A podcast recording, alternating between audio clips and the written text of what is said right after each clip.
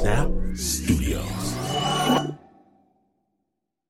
This episode is brought to you by Progressive Insurance. What if comparing car insurance rates was as easy as putting on your favorite podcast? With Progressive, it is. Just visit the Progressive website to quote with all the coverages you want. You'll see Progressive's direct rate, then their tool will provide options from other companies so you can compare. All you need to do is choose the rate and coverage you like. Quote today at progressive.com to join the over 28 million drivers who trust Progressive. Progressive Casualty Insurance Company and affiliates comparison rates not available in all states or situations. Prices vary based on how you buy. Snap. My name is Glynn Washington from WNYC Studios. This is Snap Judgment Classic. And now I get to bring out a man who's busy changing the world, one bad guy at a time, a rebel without a pause. He's a dear friend of mine. Please put your hands together for Mr. Josh Healey.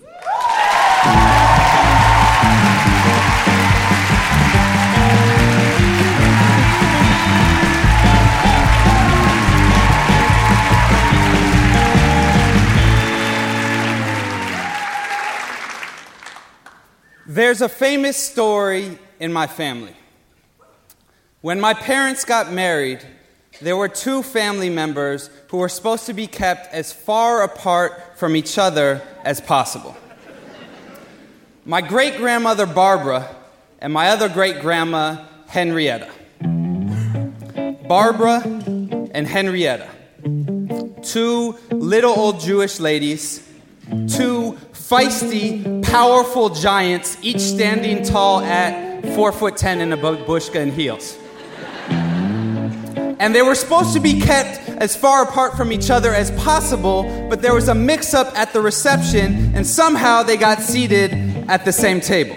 And when they did, they proceeded to play every immigrant's favorite game Who's Had a Tougher Life?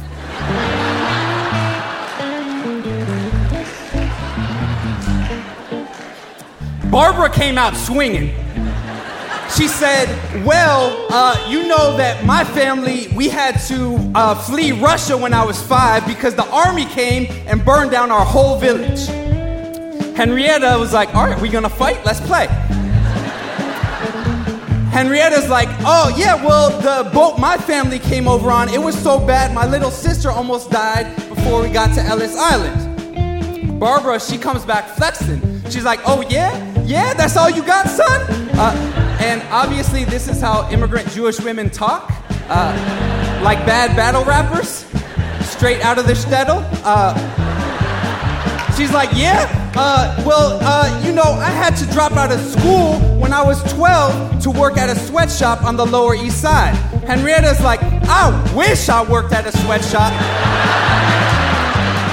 My whole family was unemployed during the Depression. We survived 10 years off spam and matzo balls. No soup, just the matzo balls. And by this point, a whole crowd has formed around. All the families at the table, even my newlywed parents, they want to see the heavyweight bout.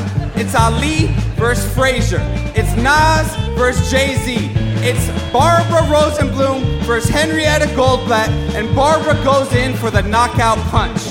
She stands on top of her chair and in front of 150 guests at the party of my parents' wedding shouts out, I had 12 abortions. All self performed.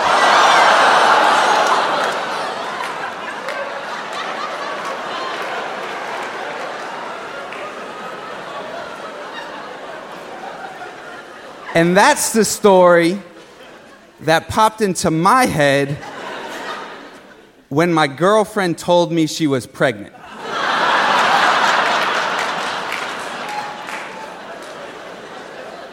And I'm not proud that that was the first thing that popped into my head, but given what happened next, it was kind of crazy.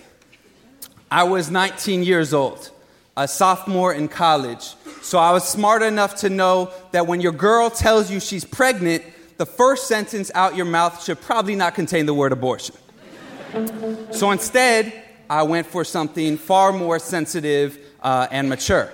When she told me, I was like, uh, for real? like, for real, for real?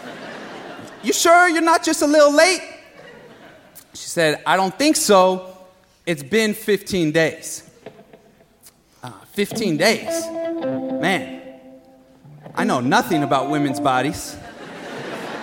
But I thought I would be able to notice if she was preggers. Like she smelled different. Maybe like applesauce. Or every time she breathed, there'd be a little more air coming out. You know? Her name was Esther. We'd been together for six months. And I said, I love you to her every night. But I also said, I love you every night to my couch. So I wasn't really sure what this was. Well, I say, there's only one way to find out. We go to the store, come back, and before I know it, I'm looking at this pregnancy test I just bought at Walgreens for less than a super burrito. I open the box, the cardboard cracking like thunder. I'm 19. I can't even legally have a drink to celebrate if it comes out positive. I mean, negative. I mean, we go to the bathroom together. It's the first time I've seen a woman pee.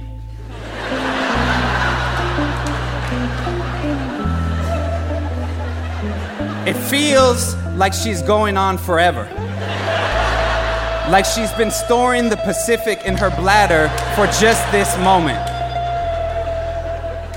Finally, the trickle stops. She hands me the stick, eyes closed. You look. Ladies first, I say. She does. She takes a breath.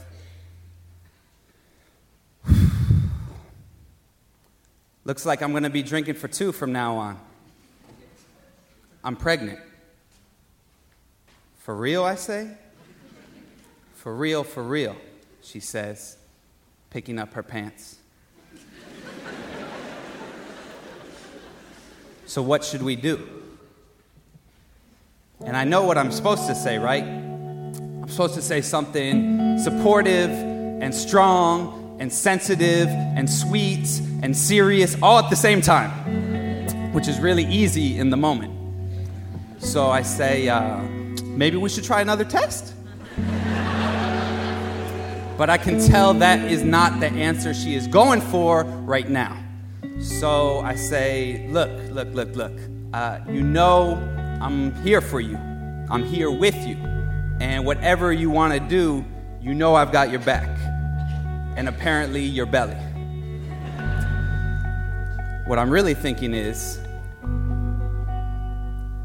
please say you're not ready. Please say you're not ready. I mean, I don't want her to do anything she doesn't want to do, but I do want her to do what I want her to do for what she wants to do. You know what I mean? Esther sits down she takes a breath. She takes my hand. She puts it on her belly. She says, I mean, I know we're not ready. I'm too young. You're too dumb. It's a direct quote. I know it's not right right now, but I've always wanted to be a mother. I've always wanted to have a daughter. I say, You'd be a great mother whenever you think the time is right. She says, You know, it's funny. Ever since I thought I might be pregnant, I started thinking about baby names. If it was a, if it was a boy, I was thinking Dominic. And if it was a girl, Barbara.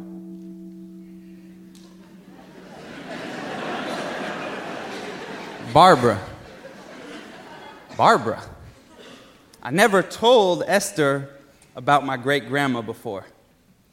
Uh, last month, I brought her home to meet the, my family, to meet the women who raised me.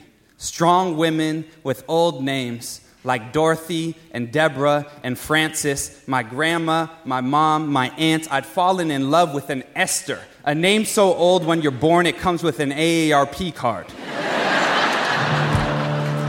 I was raised by strong women, women who taught me how to show respect, do my own dishes, say my daily prayers to Audre Lorde and Billie Jean King. It was my Aunt Fran who taught me how to roll a condom onto a cucumber. I was not paying close enough attention, apparently.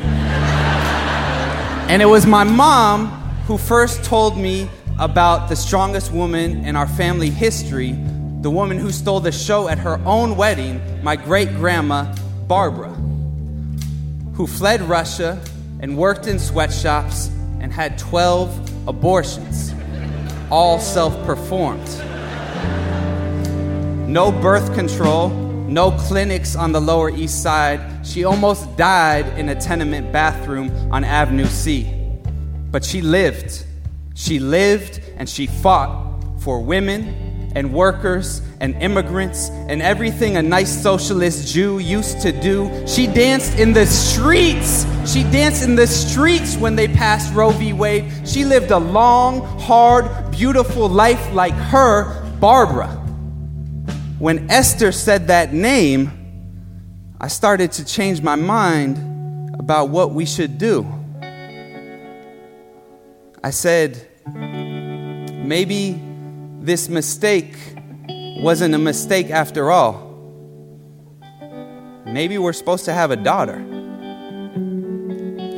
She said, Yeah, maybe not.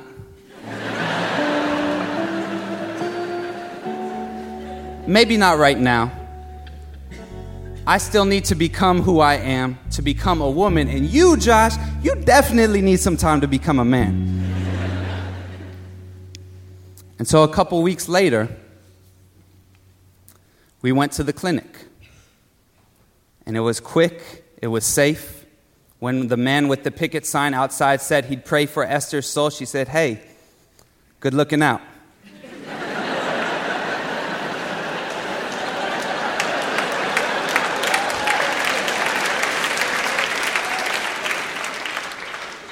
I held Esther's hand from when the doctor went in until the doctor came out.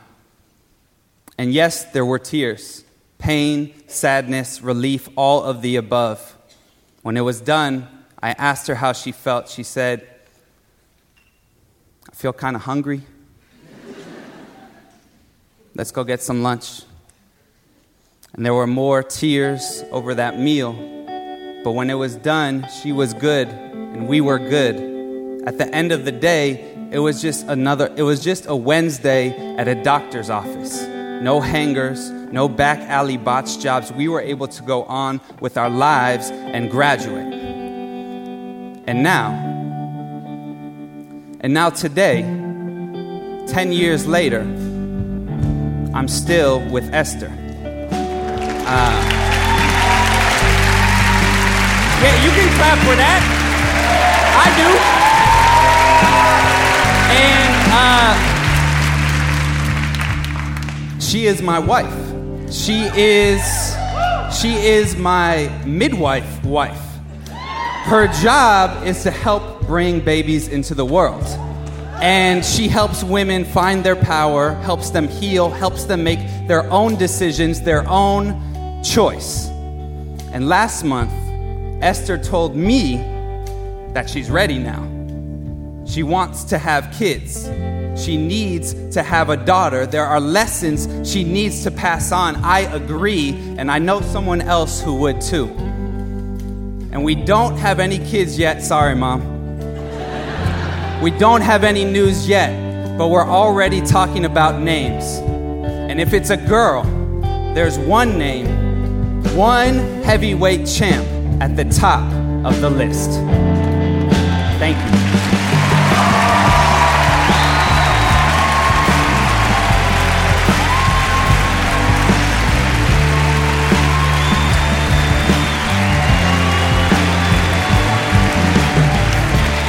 Joshua Healey. Holla when you hear it.